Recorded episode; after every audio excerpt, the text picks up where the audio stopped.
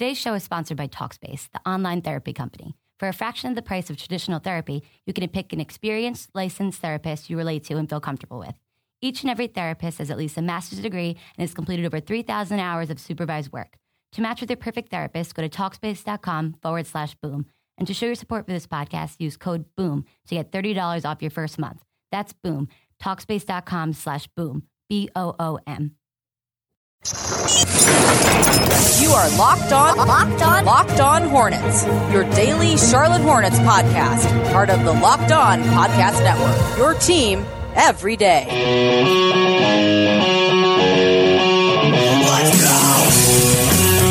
Welcome into Locked On Hornets Live. We have a slightly new look. We have a little bit more room to box out. Elbows. Watch the bows. You got so you got a night. Well, I don't want to mess up this uh, amazing sweatshirt you have on. Uh, that's great. Feels nice too. Is that? Uh, is it's that for it's for leisure. It's okay. like a, you're like an NBA All Star plush doll. Uh, welcome in. This is Locked On Hornets live here on the Locked On Podcast Network. It's Hornets talk for the hardcore fan, coming to you from the Gittimer.com studios in BEA, beautiful Uptown Charlotte. I'm Doug Branson, joined by the man, the myth, the legend. Uh, he's waiting on this All Star game to get here already. David or David Walker. It is All Star Week, guys. It, it fe- look. Here's the thing about this mm-hmm. week, right? There was so much emphasis on this when we started the season. Yeah. it's supposed to be a happy time. It's supposed to be a fun time. Well, yeah, it's Things are not it's not exactly fun times in in Hornetstown right now, and and here to talk about that some more, holding down the bl- left block, he covers the Hornets for ESPN Charlotte. Justin Thomas. I'm digging this new setup. It's but- good. You got look at you got a solo shot. Look It at is, this. like, this is look at this nice. guy. I, I really oh like my this. god, Thank you for this, but I'm, I'm still a little sad we don't get the All Star game. that's okay. Maybe 2019. And the man of a thousand drops, Captain Kurt. I'm loving the debate. Great minds battling it out, and I've got a front row seat.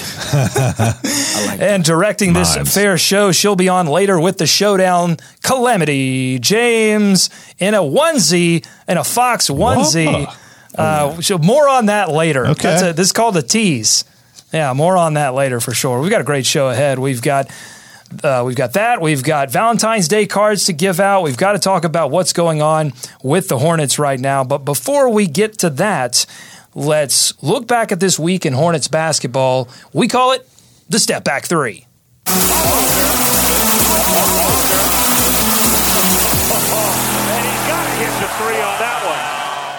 Three things we saw in this past week of Hornets action. David, what you got? Well, I hate to do this, but I'm going to talk about this guarantee that Nick Batum made last night. Yeah. Rule number one with guarantees: don't make a lose lose because no matter what way this went. Mm-hmm. He was going to come out looking bad, and he looked very bad. You don't guarantee a, victory over the 76ers. You guarantee a game seven. You guarantee a playoff win. Right. You give a money back guarantee, okay? you, you don't guarantee a game in February against the 76ers, a team that A, you should beat, B, you haven't been playing well against. Now, I realize that he had to have this game. They had to have this game. Apparently, he's done this before, um, and he was surprised at the backlash. so I guess it worked out the two previous times. But, Nick, my man, no more guarantees. Okay. Oh man. Yeah. Let's, no more guarantees. I don't think that he's. Su- I don't think he's surprised it didn't work. I think he's surprised, Surprised at the that- backlash. At the He's backlash, like, hey, the hey, people- my guys. I was just trying to inspire, and you you feel for them somewhat that he was trying to inspire, and it, it just backfired. And that Philadelphia team, I mean, T.J. McConnell, the the point guard, Well, then you got mentioned Gerald it Henderson in the- just texting everyone at night. Just, hey guys, wake up. hey, First, guarantee. first of all, Gerald, they're on social media. Okay, these guys are, are hip. People They- know. Joel Embiid, he knows. He knows what's going on. He's going to pass the word around. But thanks, thanks, Gerald. So I've uh, had enough of that guy hitting people in the face with balls, So inconsiderate. just, just drilling ladies in the crowd. Justin, what you got? well, uh, I, I want to go over some numbers real quick, even though I hate numbers. But fellas, I'm going to read something to you. The past five games, Kemba Walker is shooting 26% from 3 mm-hmm. Frank Kaminsky, 32%. Marvin Williams, 24%. And Marco Belinelli, 32%.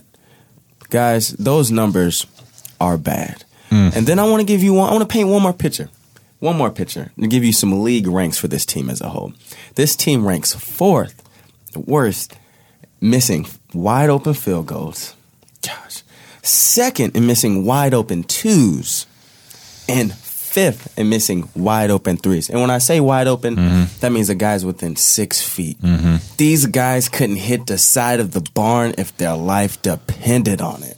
And and it's a lot of shooting struggles that are converging at the same time, and it's from players that both you would kind of expect to be inconsistent, like Frank Kaminsky, who is still young, still trying to find his way in the NBA, but it's also inexplicably coming from players like Marvin Williams. I think, look, I mentioned that I thought Marvin Williams would have a regression, but I did not imagine anything to this magnitude. Uh, it, it has been exceptional. And here's the problem with those stats that you that you throw out there. So 32.6% from beyond the arc over these last 11 games. They are uh, uh, 10 losses in those last 11 games, but they rank fifth most in three point attempts per game. And it's led to a bottom five offensive rating over those last 11 games. So they are they're not afraid to be aggressive from beyond the arc, but they simply aren't making David. And that's what Clifford said. He's like, look, Quality shots are there. The Yeah. shots are there. I mean, look at the last one from Nick Batum right last night. I mean, you had to work so hard Yeah. to get that shot to cut it to, it would have cut it to two, I believe, at the Mm-hmm. time. It was a five point game. goes over the backboard. I mean, th- that's just one example, but these shots are wide open. They've been wide open for Frank all year, wide open for Marvin for a good portion of the year. And he, it looked like he was starting to rebound a little bit first part of January, but Mm-hmm. that's, it just hasn't come to fruition. You know what makes this sad? I keep this really quick. It's like after practice, Yeah. the, of the main core guys, Marvin, Kemba, Frank, Nick, they're all getting up threes after practice and they're putting in the time. And when it when it comes game night, it's it's not transitioning. Clifford said it. This team was built to attempt and make threes, and they aren't making any Yep. right now. Good point. I'm stepping back to this Philadelphia game on Monday night and a play that pretty much encapsulates in my mind what the Hornets are going through right now and that frustration. Let's take a look at that play. Oh no worries. We'll, we'll get that play. We'll get that play up in a moment. Uh, but basically, it was it happened uh, in the fourth quarter where the Hornets committed four of what I like to call the aft turnovers, the turnovers above the free throw line. All four of those steals, something the Philadelphia 76ers like to do. Here we go. We've got the play. So they get they come out of this timeout very aggressive. Kemba gets hands on the ball. MKG comes up with it, but then he turns the ball over, and that's the key. They can't seem to put when they're aggressive on defense, then they turn the ball over on offense. When they protect the ball on offense, suddenly uh, they, they can't get the defensive side of the ball uh, to work for them either. And this was just a play, again, in a crucial point, five minutes to go in the game, and they really need to get on a run, and, and the Hornets And, can't and look it. at that play. It's a, I mean, that is what you're seeing a lot of from this team. MKG, nine times out of 10, he takes that until somebody stops him. Mm-hmm. And on that play, there wasn't a guy in front of him. There was a guy making a half hearted effort to kind of get over. McCall, uh, McConnell was in front of him, but MKG can take a step and go around him. You know, when things are going right, he's taking that all the way to the hole. if Kemba flares out, great. But you don't let, you just don't see that. TJ McConnell, am I saying that right? TJ McConnell. McConnell, yeah. Uh, I believe, intercepting uh, that. Actually, it's TJ McClutchell. Dude is playing well in the fourth quarter. But that's that's just the type of stuff you're seeing. Just uncharacteristic Yeah. turnovers. Guys kind of thinking, right? Instead of just reacting That's a playing. great. That's a great point because someone asked me to sort of explain what's going on offensively with this team, and I I thought in that Philadelphia game there were so many plays where where guys just hesitated. Uh, you saw Frank Kaminsky would sort of a half-hearted drive and then have to pull it back out. Nick Batum would uh, same thing, sort of a half-hearted drive and have to pull it back out. And those kind of stop starts, they get into the groove of of your offense and prevent you from moving the basketball effectively. And uh, you know, and you have to credit the Philadelphia defense too for coming out so aggressively against them, making them turn the ball over. Teams are able to make this team second guess sometimes on offense. There was a time Marvin had a um, a look, maybe like in the third quarter. Yeah. he was wide open. He caught the ball, and he w- looked like he wanted to shoot it, and then he like put it on the floor and like didn't know what was going on. Clifford said after they lost to the Clippers, "Our room for error is this big." Yeah, it's nothing. and they've blown that. yeah, That's, that's gone. and that's what you're seeing. It's, it's, it's hopefully you don't want to blame it all on Nick Batum, but he was highlighted, especially in that Clippers game, uh, for passing up that shot at the end, and which was a clearly shot he, he should have taken. But that's what you're seeing from other guys now. I mean, that's kind of part of Nick's game. So it's, it's hard to be like really tough on him because that's a part of what makes him good. The trying to get guys involved. But we've said it. He, he's got to take those shots. These guys have just got to be, get back to playing and moving the ball and talking. Right now, they're trying to think about how to win, and it's you're you're not going to be able to do it that way. Steve here on the chat saying, How many times did we allow Nerlens Noel to poke the ball away from behind as well? Yeah, I mean, these were uh, turnovers that were both a credit to Philadelphia's defense, but also carelessness with the basketball. I mean, you have to protect the basketball and, and you have to make sure that you don't give them extra possessions. And those, we talked about it on the show this morning, only 15 turnovers for the Hornets, 19 turnovers for the Philadelphia 76ers, but the Sixers get three more points off of those 15 turnovers. So, uh, not good news for the Charlotte Hornets. All right, let's go to our question or a preview our question of the show. Each week we're asking you our question of the show. Send us your response on Twitter at Locked On Hornets, and uh, we will read it on the show. Or you can chat with us live right now on youtube.com forward slash Locked On Hornets. This week's question is What has been the biggest cause of this collapse for the Charlotte Hornets. There is a lot to pick from. You've got offensive struggles, you've got defensive struggles, struggles on the boards. They they've certainly been missing some players in Cody Zeller, and now we got the word that Mason Plumlee may be out for a while. So very thin at the center position. Uh, of course, uh, people are asking questions about the head coach now and possibly Rich Cho. So there are a lot of options here. Let us know what you think. But before we do that, we've got a new. This is going to be a fun segment. I feel like this is a new segment here on the show called You Make the Call, and it's brought to you by Fox Sports Hornets, specifically their Twitter account. You can follow them on Twitter at Hornets on FSSE. They do a great job of tweeting out highlights during the game. Uh, so it's it's a must follow if you're a Hornets fan and you like following us live during the game. Definitely give them a follow as well. So first, we're going to play. We're going to pick out a spectacular play from the prior week, and there there were there were spectacular plays. We're going to pick out one particular play. First, we're going to hear the original call made by Eric Collins. Let's take a look at at the play we've selected.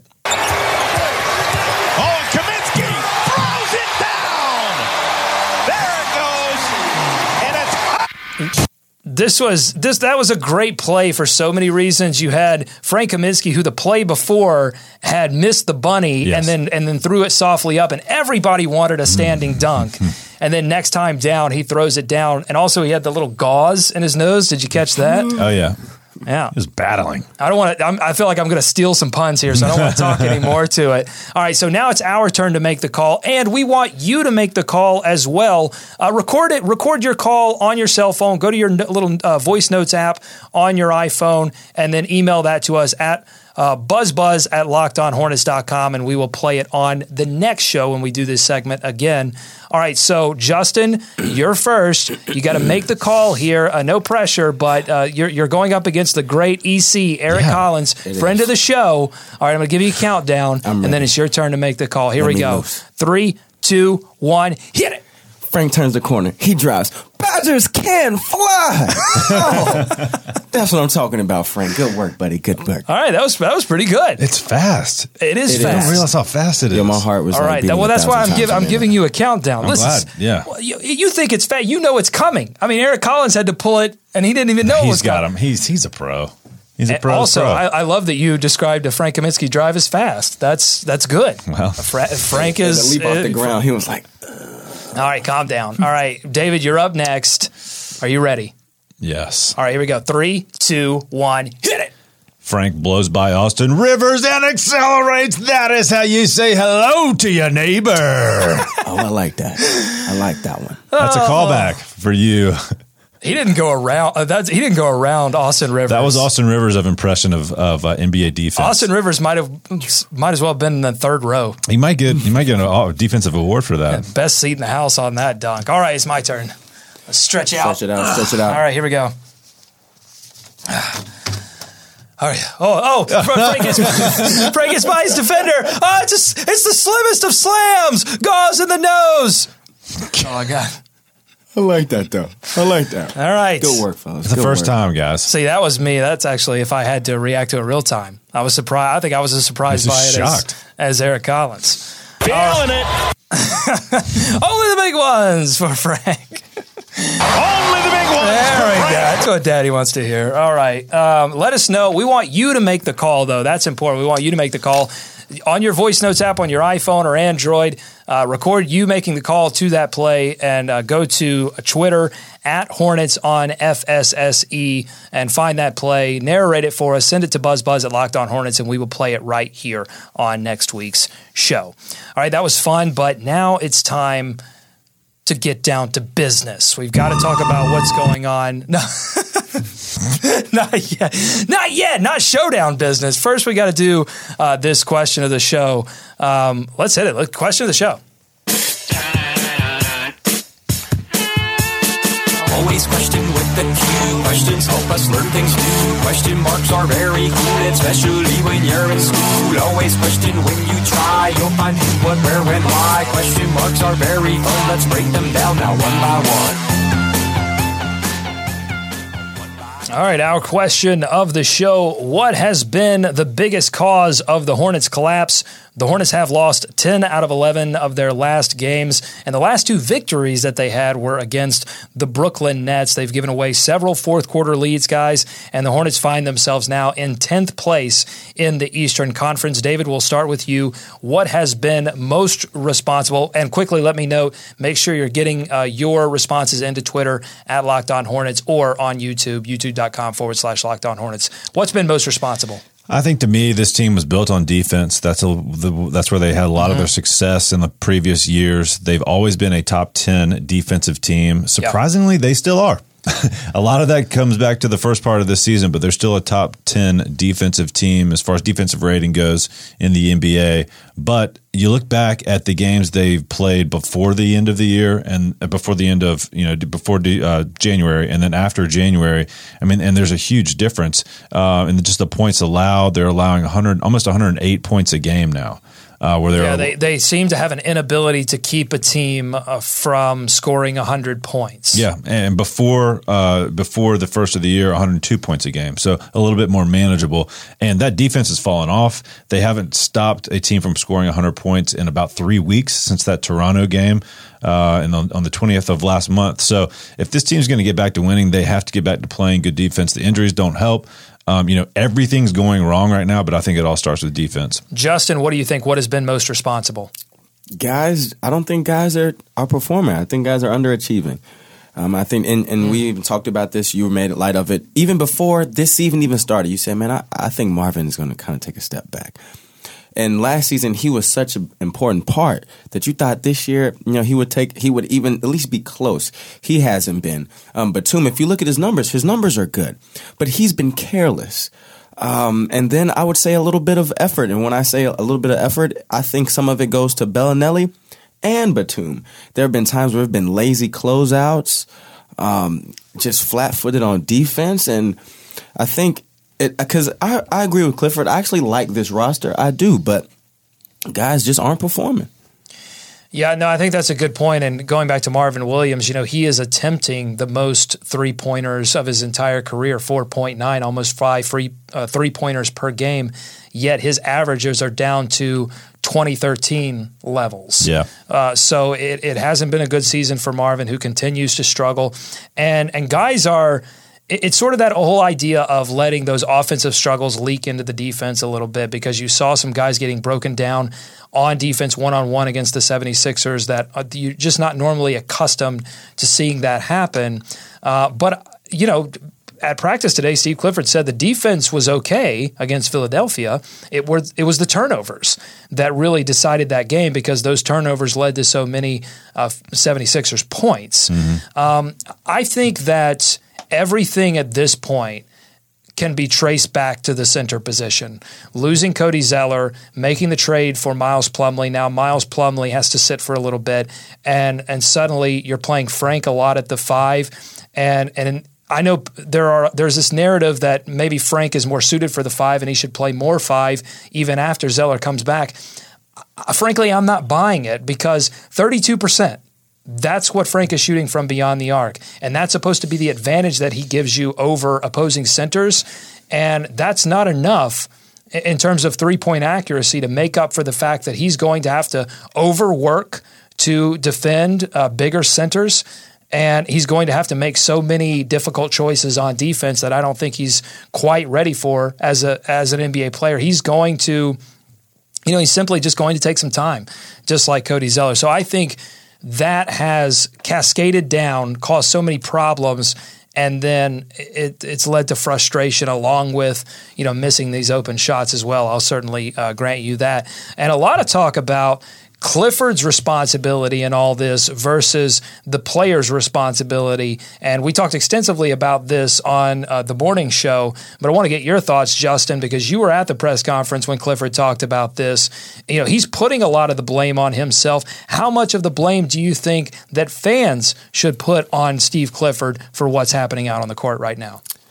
I think he gets he gets a share the blame, and I say this because usually when you watch teams and they're really disciplined, you usually say, "Hey, those guys are well coached. Those guys don't they don't shoot themselves in the foot. They're mm-hmm. disciplined. They take care of it." And this year, they haven't been. And some of the things have been little things of of no communication, um, just laziness. Effort could be questioned at times, and it's odd. And I understand that Clifford has them prepared, but he can't go out there and play. Like he can. Is it? Is it? Is it? La- I want to challenge the word laziness, David. Is it laziness or is it? F- not finding that extra gear, especially on the boards. I look yeah. at last night, and, and you have Marvin Williams, zero rebounds, Nick Batum, one rebound. After Miles Plumlee goes out of the game, there's not a recognition of, hey, I have to take myself to another level. And you don't see many of these auxiliary players taking over. And I think that's that's another thing as well. You saw last year when when this Hornets team really hit the rocks around December and they had the miracle after midnight and they had a big win against New York as well and Kemba had the big game against Utah. But you had several bench players, uh, as, along with Marvin and Batum, stepping up in big ways, in significant ways that you would talk about after the game and say, "My God, I can't believe you know Batum took it upon himself, was aggressive all through the third and the fourth quarter." Just not seeing that from guys not named Kemba Walker. Yeah, and that's something we were worried about beginning the year, especially with the bench guys. It was like, well, if Frank can be that guy, if Marco can be that guy, if Lamb can be that guy, and they've all had good nights. None of it's been consistent enough, mm-hmm. and none of it's been um, affecting the game uh, the way like Jeremy Lin did, or even um, Miracle After Midnight was Troy, Troy Daniels. Troy Daniels. How can I forget? How can I forget? Um, who, who who comes in there and does? I mean, that was a little thing. I mean, that was a that was a blip really on last season, but you haven't seen that from these guys this year. I mean, I mean, I think Marco's been good. He's been he's been fine for what you wanted from him. But you're right. It's all come down to Kemba. I think that's the other thing. So much is on Kemba. The other teams know it. They're game planning for him. They're rushing him. Uh, I mean, rushing two guys sometimes at him. You know, uh, making things hard for mm-hmm. him, and it's not going to get any easier. I mean, this team, like Clifford said the other night, they're pretty easy to defend. They're pretty easy to game plan against right now because you have guys that aren't saying, "Look, like you said, Plumlee's out. These guys are out. We have to get these rebounds, and it's just not happening. And this uh, today at practice, Marvin, um, I asked him about the physicality issue, and he said, you know, it's it's it's a mental thing. Some guys hmm. aren't really physical, but yeah. you know, it's it starts with mental. And then Nick Batum said, you know, even like with the fourth quarter struggles, is it comes down to who wants it more. And then when I heard both of them, and I said, well, I mean, looking at the roster, I don't think anybody's going to turn into uh, yeah. something that they. Well, are. and I think that goes to how much of the responsibility lies with Rich Cho and Steve Clifford because they put this team together. And when you look at this team, they lauded it as a team of skill and high basketball IQ, and they knew coming in that there were going to be issues with physicality. That's one reason that Roy Hibbert was brought in was to be a physical. He's not. He's not necessarily athletic, but he has. That's why sig- Plumlee was brought in. Yeah, significant. Well, that's just unfortunate, and yeah. it, well, and it's a situation where you knew Miles was going to take some time, yeah. and then you have the unfortunate injury. But uh, the Roy Hibbert situation doesn't work out. A gamble that doesn't work out. And listen, uh, maybe they had the best of intentions with those situations, but ultimately, you have to be responsible for those decisions. I don't think that I don't think that Steve Clifford is on the hot seat. I don't think no. that Rich Cho is on the hot seat because a there's still a lot of basketball to be played. B it, it wouldn't what direction would that take the team? Because you have to understand, they have so many players locked up through the next three years. It's not a situation where, well, the, the deck's going to reset. Let's go ahead and reset the coach, reset the, you know, reset the entire franchise and go in and start trusting the process. Yeah. That's not the situation that we're dealing with here. Right. This wasn't a this season or bust, right? This wasn't a, I mean, kind of last year was like, if they don't make the playoffs last year, then we might have some issues. But this year was like, all right, we've established ourselves as a legitimate playoff team. We think we can make it on consecutive seasons. We can maybe get up in the top four. They had a top four record last year, you know? So Right. they were feeling like they were making strides and doing that.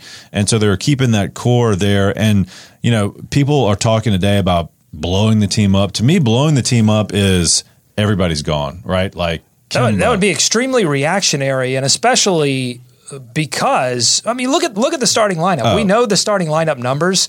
You know, top four in the NBA when this Right. starting lineup is healthy. There were some decisions in the offseason towards this bench that did not pan out, but.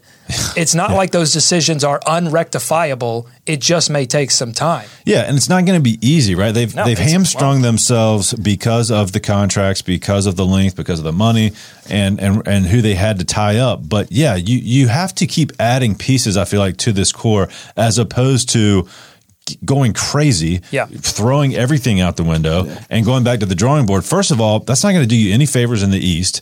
I mean, let's be realistic. As long as LeBron is in the East, it's going to be tough for anybody to sneak up there. Anybody. You got to keep building, and maybe you get lucky. Maybe you have an injury to someone else along the way. But I just don't think throwing everything out at this point is the right way to go. All right, let's let's take a look at what we've got here on YouTube on the chat room. Uh, Civ Rock saying, if we still had the All Star game after playing like this, that would have been awkward. It's crazy, right? I mean, that, I, I thought It's about a- that the other day. Like, what if, what if, what if Because- the entire NBA was coming here right now? It wouldn't, it wouldn't really be about New York, and it'd be like, oh my gosh, you know, the Hornets have really gone into the crapper. Well, you heard, I, I was listening to the starters and they were talking about the Heat, and somebody mentioned, you know, the Heat are almost tied with the Hornets at this point. What's going on with the Hornets? And then the conversation immediately shifted to the Goran Dragic and how good he is. Like, no one wants to talk about nationally. it doesn't make sense the Hornets because because Right. they, a they couldn't figure it out when the season started, and now you can't figure out what's going on because all the pieces are kind of still there. All right, Steve, uh, Aussie Steve on here saying, uh, uh, let's see, I think Clifford hit the nail on the head yesterday. We simply aren't hard to play against this season. Also saying individual identity as players has something to do uh, with all of this, knowing your role. I agree to that to a certain extent, but almost they need to play outside their role a little bit because they have accumulated all of these skill positions and they're not playing skillfully. They're not hitting the three point shots that they need to hit. And it's like at that point, you need to sort of recognize what's happening and go, okay, we might have to grind this out and play a little bit more physical than Nick Batum is used to. Like Marco Belinelli is not used to Right. playing physical basketball. No. No, Uh, it's but it's game. something that, I- I mean, I think Clifford is making it clear that that's what it's going to take to win. Vincent saying, if we were to make a trade, who would you propose we take a shot at getting, and who would we trade away? Not, uh, not a lot of options. My man Serge Ibaka is gone. That one, oh, Paul Millsap's still sitting out there in rumors, but again, that's a situation that I we st- talked about this a lot. If you bring a guy like that in, uh, then you know you're talking about contract negotiations soon. There's not a lot of uh, not a lot of wiggle room there with the Hornets cap situation in the next couple of years. If you can even convince uh, a player like that to stay, it's a tough market out Yeah, there. Yeah, it's tough to pinpoint one particular guy. I think backup point guard is an area that's been in need for a long time, even before Sessions went down. I'm I'm sorry. I'm I just it's it's been a bit of a bit of a sore spot around here. But but I mean, look, even when Sessions was here, they were kind of getting by. I think that's an area that you have to look at now. Now that he's out for a while. Um, I don't know if they will. I think you know. Nada mentioned something uh, this morning about perhaps Marvin Williams around a trade deadline deal, which is interesting. But again, what's his value? Exactly, that's the problem. I mean, it's It'd we're not nice. the, we're not the only ones that know the stats. yeah, because he's been struggling. And the thing that you're going to be looking for around trade deadline, if you can unload one of these contracts right, is does a contending team see value in one of these guys Mm-hmm. enough to take on the contracts, right? And then do they have a, anything of value to give back? Because likely they're not going to have like a high draft pick. Yep. If a contending team you're talking to, uh, they're not going to give up a player really that they want to use to make a step forward. So it's it's a tough spot. Well, you know what this sounds like? This roster is going to stay intact. I, I really I, I feel like at this point that we may we were adding a bobblehead night, and that may, that may be the the addition. Well, look. maybe that that's that's the, the addition. Cam Newton. And look, you said it when the, when the starting five is intact, they're one of the best in the league, right? So you have to Mm-hmm. and the count Eastern on- Conference situation right now and at you're the, eight, in the at the eighth East. seed. I mean, you have been playing. You could. You, you, it can't go any worse. It can't go any worse, and you're a game and a half out. I'm going to say I'm going to save this point. We got to get to the showdown, but I'm going to say I've got one more point to make. And I made this same point on uh, ESPN 7:30 earlier. So if you want to hear my extended thoughts on the point that I'm going to make that I haven't revealed yet, Okay. This is some time travel stuff here. then yeah, okay. Uh, all right, it's uh, it's time. Oh, I got my hat here. We got to look at we got to Oh. look at the next week of Hey, action, which is whatever going to this include. season brings, it has brought us this hat, and that's just the gift that keeps. on Little giving. Dougie. All right. All right, let's kick it out to uh, Calamity James with uh, the showdown. First showdown Hornets versus themselves. Yeah. So last night's game was ugly, and most offensive sets I did notice started with the players around the perimeter, and they try to pass it around the three point line, and they never really established like inside out kind of game, and that's one of the reasons why they're so easy to defend last night, at least, at least from what I saw.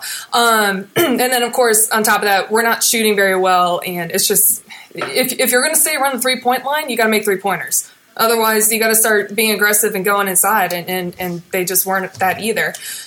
The Sixers actually kind of set up a halfway decent inside out game last night, and, and they're you know, I mean, and they didn't have to move more than five feet per pass in order to defend us. So, I mean, when when I talking about an inside out game, one of the reasons why you, why you want to run that is because it makes the defenders move and it allows you to potentially bring it inside, kick it out, give it over a skip pass or something like that, or work it between the corner to the post, back up to the top or something. And that throws off defenses and it gets, gets them moving.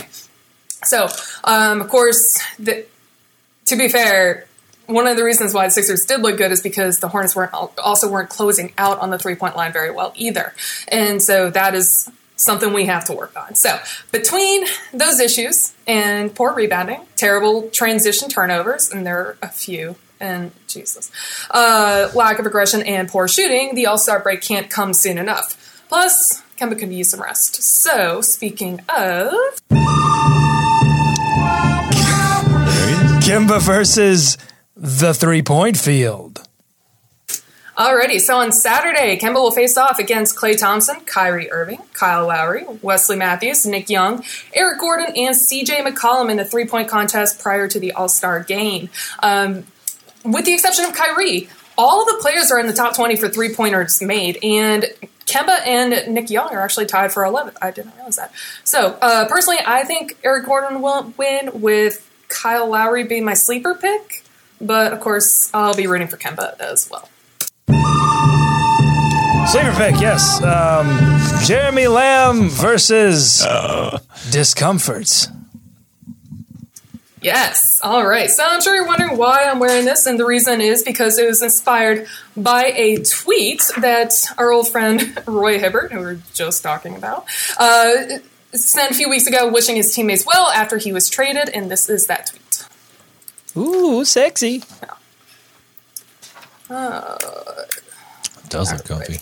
So, Jeremy Lamb in a onesie is pretty great and clearly has no qualms about making comfort priority, and I respect that. And I saw no reason not to do the same. And not only does this clash horribly with my hair, but it's actually like it looks like a fox. It has ears, it has like little whiskers, it has a tail, it has pockets.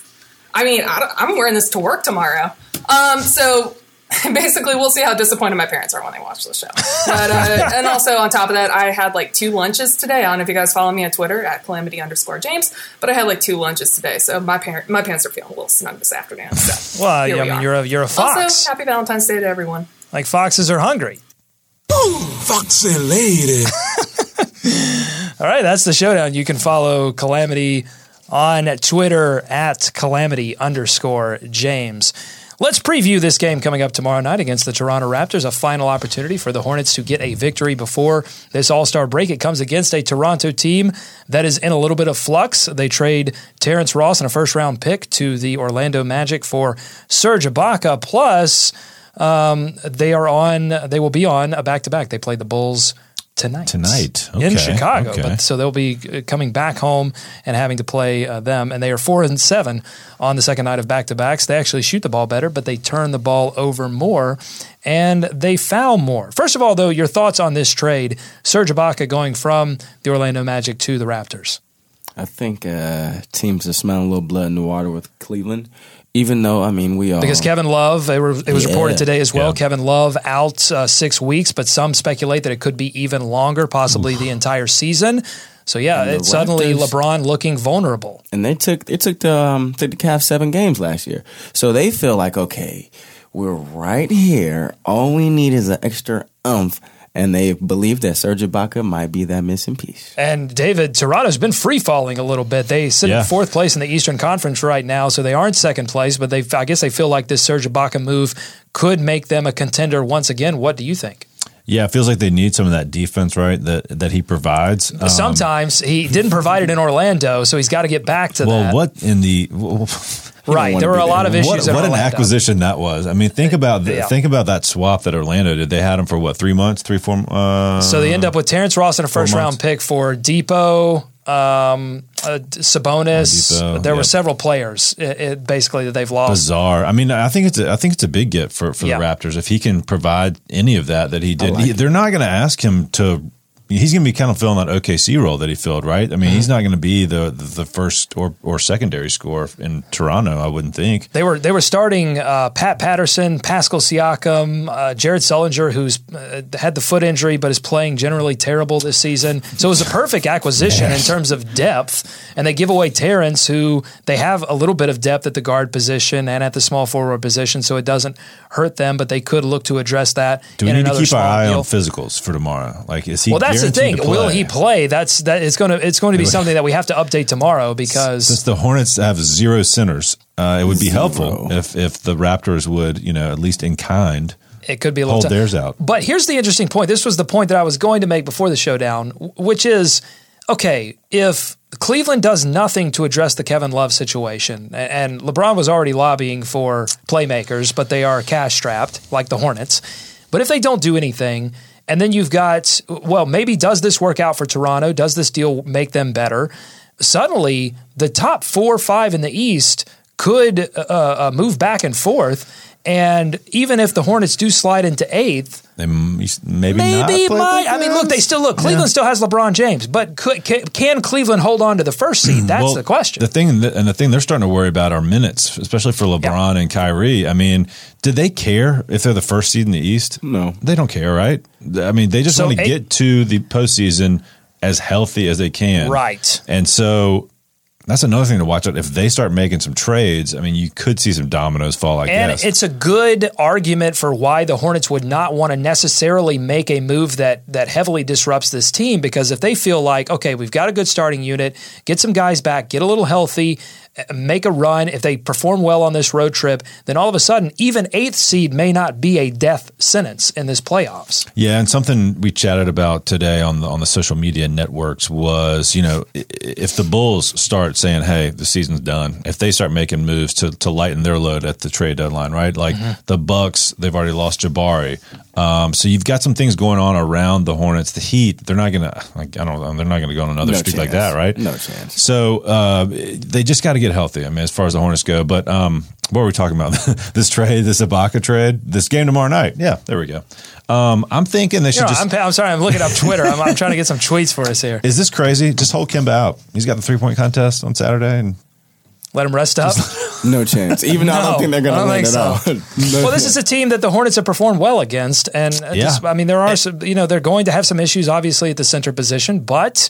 Uh, they, you know, if, if if Nick Batum and Kemba Walker can step up in a big way, we've seen Portland uh, win plenty of games with uh, two guards and, and nothing down And low. we have a dark horse. Or if Marvin can make some open threes, that would help. That would help also. I got to I got to go out to Twitter here. Uh, some people answering our question of the sh- question of the show. What has been the biggest cause of the collapse for the Charlotte Hornets? David saying backup point guard, lack of another shooter scorer, drafting, a lack of well framed items. yes, that, that's right. They need more well framed items from our friends at Frame Warehouse. Go see our guys. Go see Yeah. Alan and our boys at Frame Warehouse. FrameWarehouse.net. Find a They're, location they're just they're Charlotte. thinking so much about all the jerseys they have. I'll all say the this stuff they in have all they need to get seriousness, if you need something framed and you're a fan of this show, get it framed at Frame Warehouse because they're they're doing us a solid. They are supporting local Hornets talk, and that's reason enough Yeah, to And- head over. and But uh, add to that, great prices, amazing quality, super quick service. Back I like you. I like you. All right, let's. Uh, what what else do we got? Uh, another David uh, stepping in and saying MKG and Batum.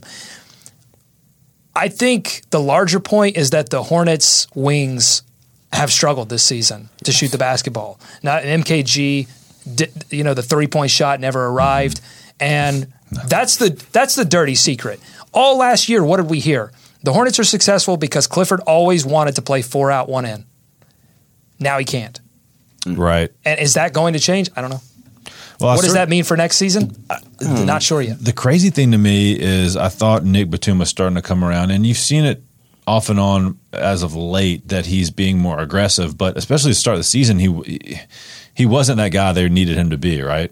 And they were still winning, so they were getting away with it. So you thought, man, when he when he finally clicks, when he starts doing some of the things he did last year, and Kemba's rolling like he is, you know, that's just going to be another thing that they can rely on. But it's been tough for him. I, I just I think it's been a little bit of an adjustment. I mean, I don't think he's affected by the contract, but if if it's not Kemba, unfortunately on this team it has to be him. And and and Yeah. you know, ninety percent of the game the other night it was, and then it comes down to that last shot against the Clippers, and, and he tosses it out instead of shooting it. Sivrock hitting up us, hitting us up again on Twitter, saying most don't want to go there. A little bit drastic, but at what point should Clifford and coaching staff get put on the chopping block?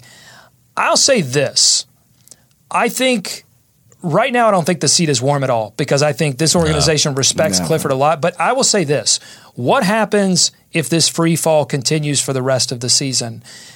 Because then I think there are going to be questions of are the messages that Clifford is trying to send not translating? We hear all the right things. You hear it in the locker room all the time. or is it going stale? Right? Well, Is exactly because guys are hard? repeating. They're repeating the mantras. They're saying, you know, we, we can't turn the ball over. We've got to be more physical on on the boards. We have to get back in transition defense. The the things that are foundational to Clifford ball. Like they keep repeating these things, but it's not happening on the court. And at at one point, do you start to go, okay, the message is not translating? I don't think that's right now, but I think if the free fall continues. There, there's legitimate questions that could be asked, uh, at least asked, not not uh, acted upon, but asked at the end of the season. I do because now you can when you see like now when they're losing these games, they look def- like defeated. Like if they're walking off the floor and guys get off the bench, you know, hey, you know, good job, blah blah blah. They look defeated, and once you start losing, the guys that are quiet, that don't say much, they tend to start chirping a little bit because I mean there are times. Ah, what play was it? Frank did something the other day, and I, I caught like a quick glimpse of Kemba, and he was There- defeated. no, there, yeah, there are frustrations on this team what? on the court having, and I think that's part of it. There are a couple of young pieces or pieces that aren't familiar with the team, and there's a little bit of, on offense. We talk about why the ball's not moving. There is a little bit of no, go over there. You got to, you've got to be there. This is the the play was this, and you see Steve Clifford calling timeout when some of those plays break down as well. So a lot going on there. Thank you for all of your uh, responses here on Twitter. Uh, uh, let's read one more. Andrew, uh, I don't think Andrew's tweeted us before, so welcome to the show, First Andrew. time. Thanks, man. Uh, Got to say, it's two things. Cody not being fully healthy, even when he has been playing, that's an important point. Yep. And uh, Kemba slumping hard. We've we've been over the numbers. Uh, Kemba, fifteen point eight points per game, thirty three percent shooting in February, twenty three point five percent from beyond the arc. He's not making his layups in the restricted area. Um, so yeah, I mean Kemba definitely uh, he's the team leader, and team leaders have to share a, a, a portion of the blame. and he cannot let McConnell take him to the woodshed. McConnell's handles were sick. Like he had 14 points, but it felt like he You had got to 20. respect. You got to respect the, the handles of McConnell, right? You have to respect him uh, as a as a player. I mean, at this His- point, I He mean, was he's- upset about that guarantee. He's car- he was upset about that. He's I carving- am mad. He's and it's like, yo, my man, like I understand you guys have won a few games. no. He said they're he said they're uh, he said darn good, pretty darn. He said they're a damn good team or something like that. So, you know, whatever you want to say about that, but that's all right. Come on, my man. Hey, hey, I tell you what though. I mean, you look at that team the first time they played them this season. It looks like Uh-huh. a completely different team. You looked at uh, McConnell that night, and you're like, "Who is this guy? Like, where'd he come from?" Without Embiid, no Without Okafor. Embiid. Okafor's in trade rumors, Same so he's thing sitting last home. night. And it's interesting to see these teams like the Nets and the Sixers. And you look out there and you know they really should not be competing with the Hornets. They're the, that's the thing. The Sixers, the team they just played, that's the proof of concept.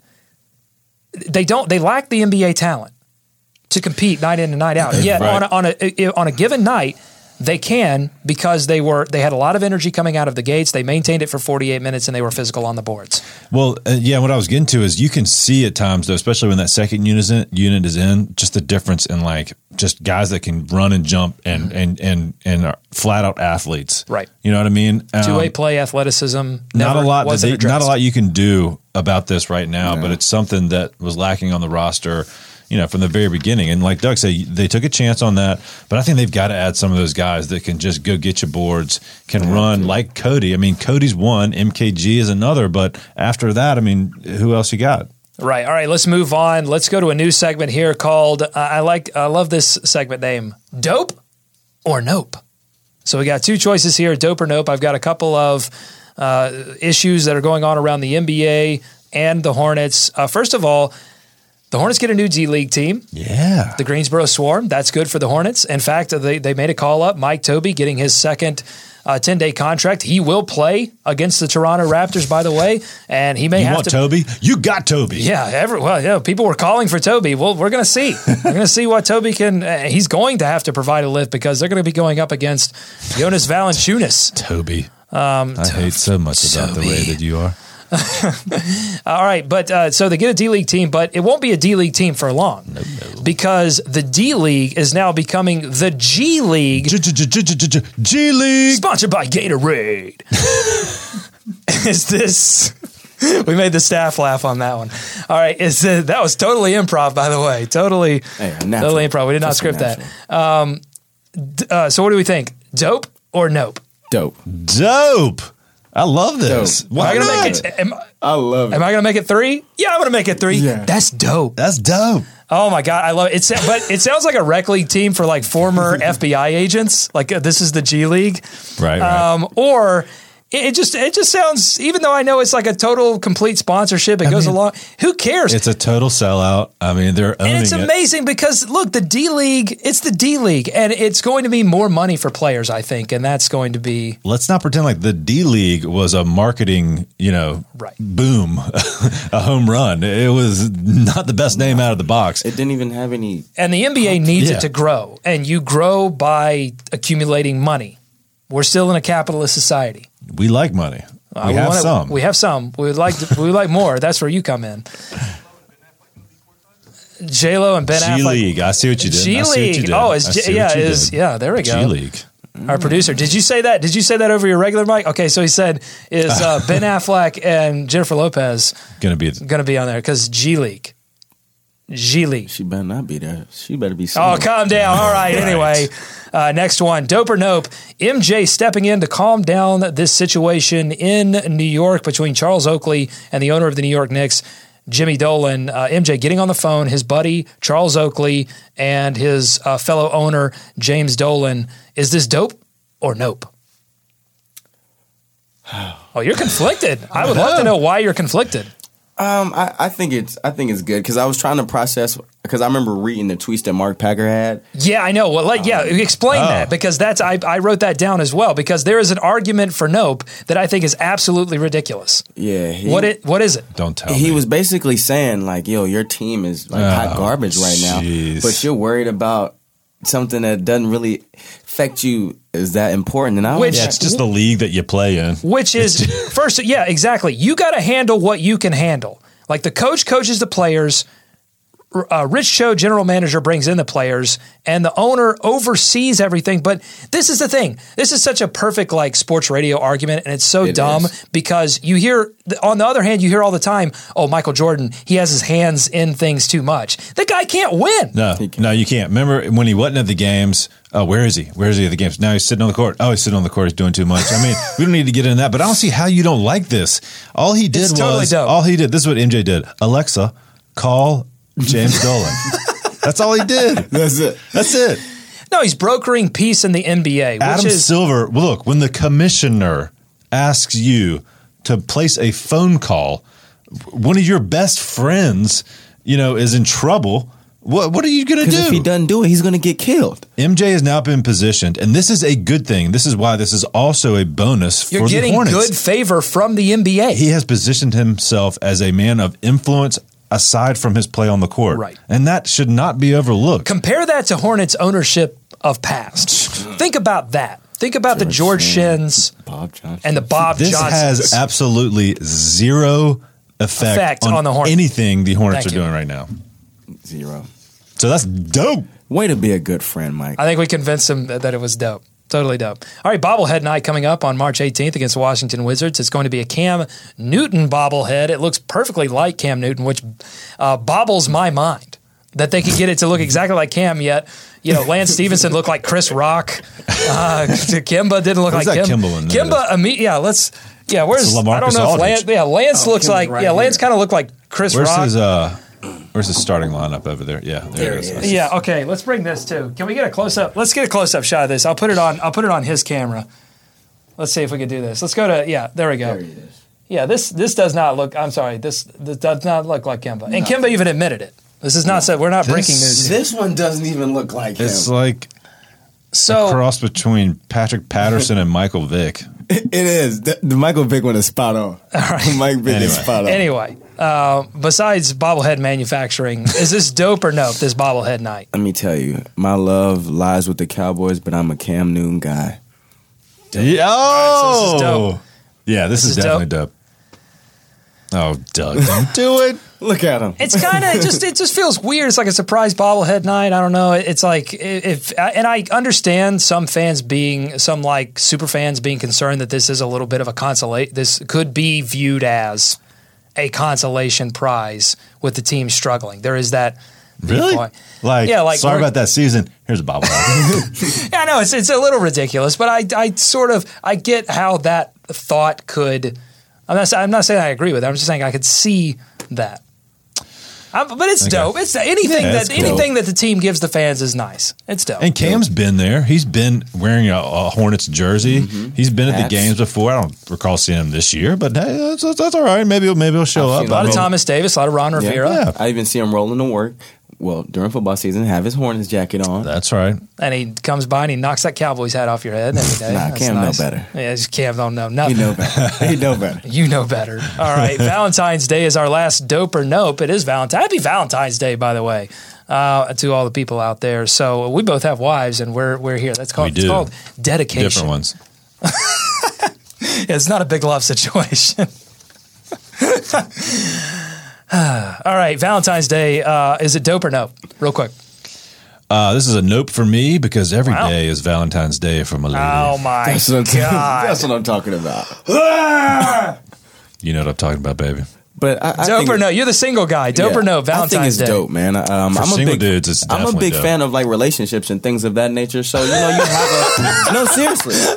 I'm a big. That's like the money. I'm a big fan of relationships. I would like one someday. you know, but I, I think it's nice, man. Like you, you get to do certain things that you don't do all the time. Um, I think it's a special Would you? hobby. Would you? That was If a like- girl, if that a, this is a good question. If a girl asks you out on Valentine's Day, do you go? Do you go out with that girl? What's your policy on that?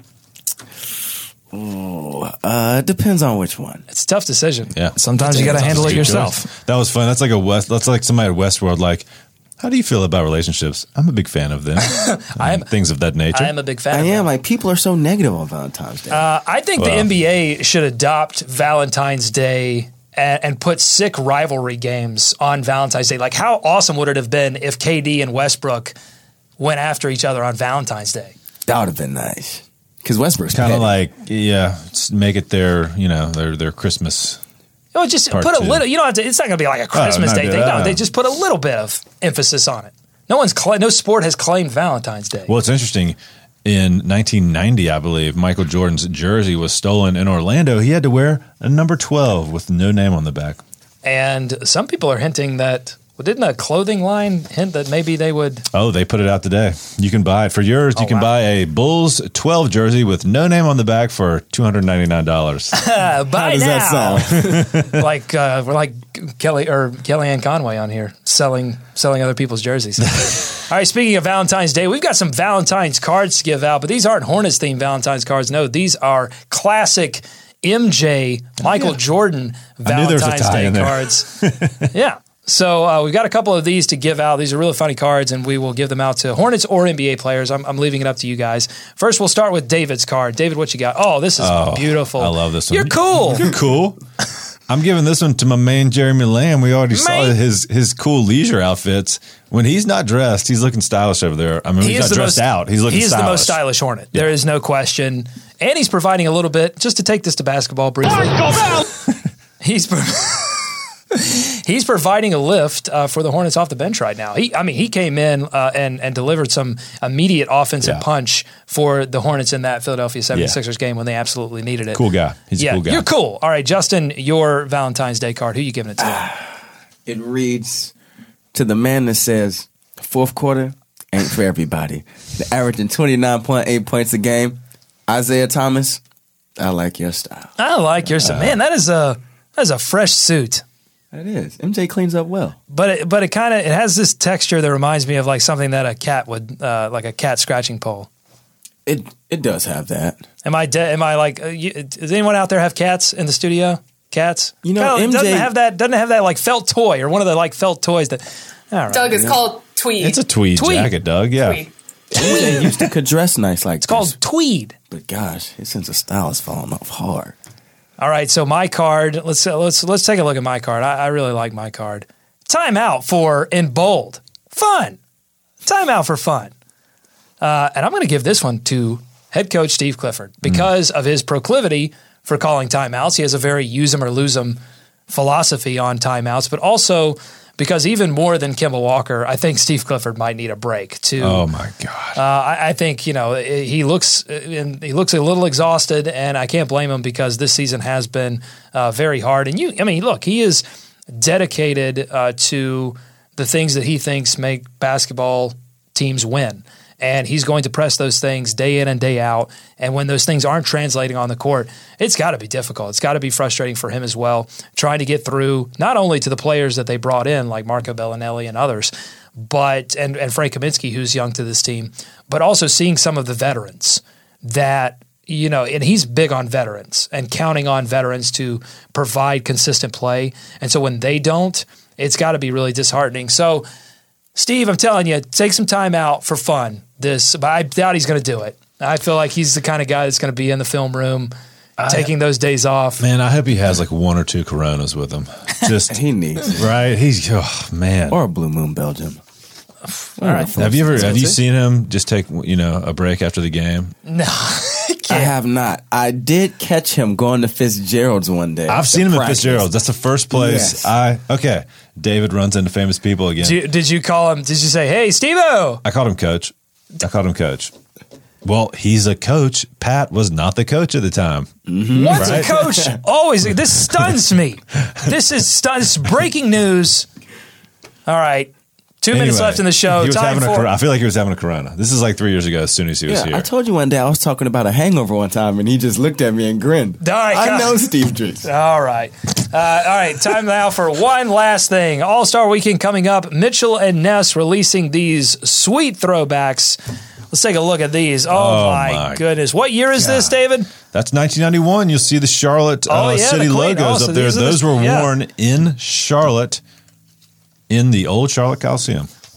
Beautiful, beautiful throwbacks. Kind of shames the newest versions. In my Oh, don't even look at gonna That's the other good thing about I bought. about- listen, I'll be honest. I bought a Kemba one Well, you because you, have gotta. to. You have to. But that's the other good the thing about the All Star game not being here. Those uniforms are. are Do you think they would have been better? I feel like it was a little No, bit of a rush. no. You think those, are would have been in? it? That's Adidas's last year. They were just like, here, Yeah. take Are these. you going to leave us for Nike? So twenty, well, yeah. So twenty nineteen, Nike. You know, if, if the Hornets are able to get this All Star game back, they'll have Nike fully behind them. Nike and Jordan, they they're pretty close, They'll right? have some they still stuff. have some connections. Okay, make sure to check us out on the latest uh, roundtable on atthehive.com. David and I giving some thoughts on yes. what has led to this Hornets collapse, some more deeper conversations there on atthehive.com. Make sure to check that out. Thanks for giving us a watch here on YouTube for this latest edition of Locked On Hornets Live. Follow us on Twitter at Locked On Hornets. Subscribe to us on iTunes and stay up to date on the Hornets every single day. Thanks to my co-hosts David and Justin. Uh, who covers the Hornets for ESPN Charlotte? Check them out on ESPNCharlotte.net. You got a new article coming up soon, right?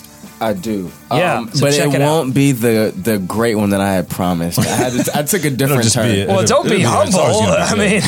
I, I'm It'll gonna be say great. That. I'm going to say right. that. It'll be great. And of games. course, uh, Kurt dropping the drops. We got Calamity James cutting this show and doing a great job on the showdown. And of course, Zach in the back doing the tweets. Uh, for for all of for all of us, thanks so much for watching and listening along. Go Hornets, go America. Let's swarm Charlotte. Find somebody else to take the fall. Never just be you and me. Why you sit so straight?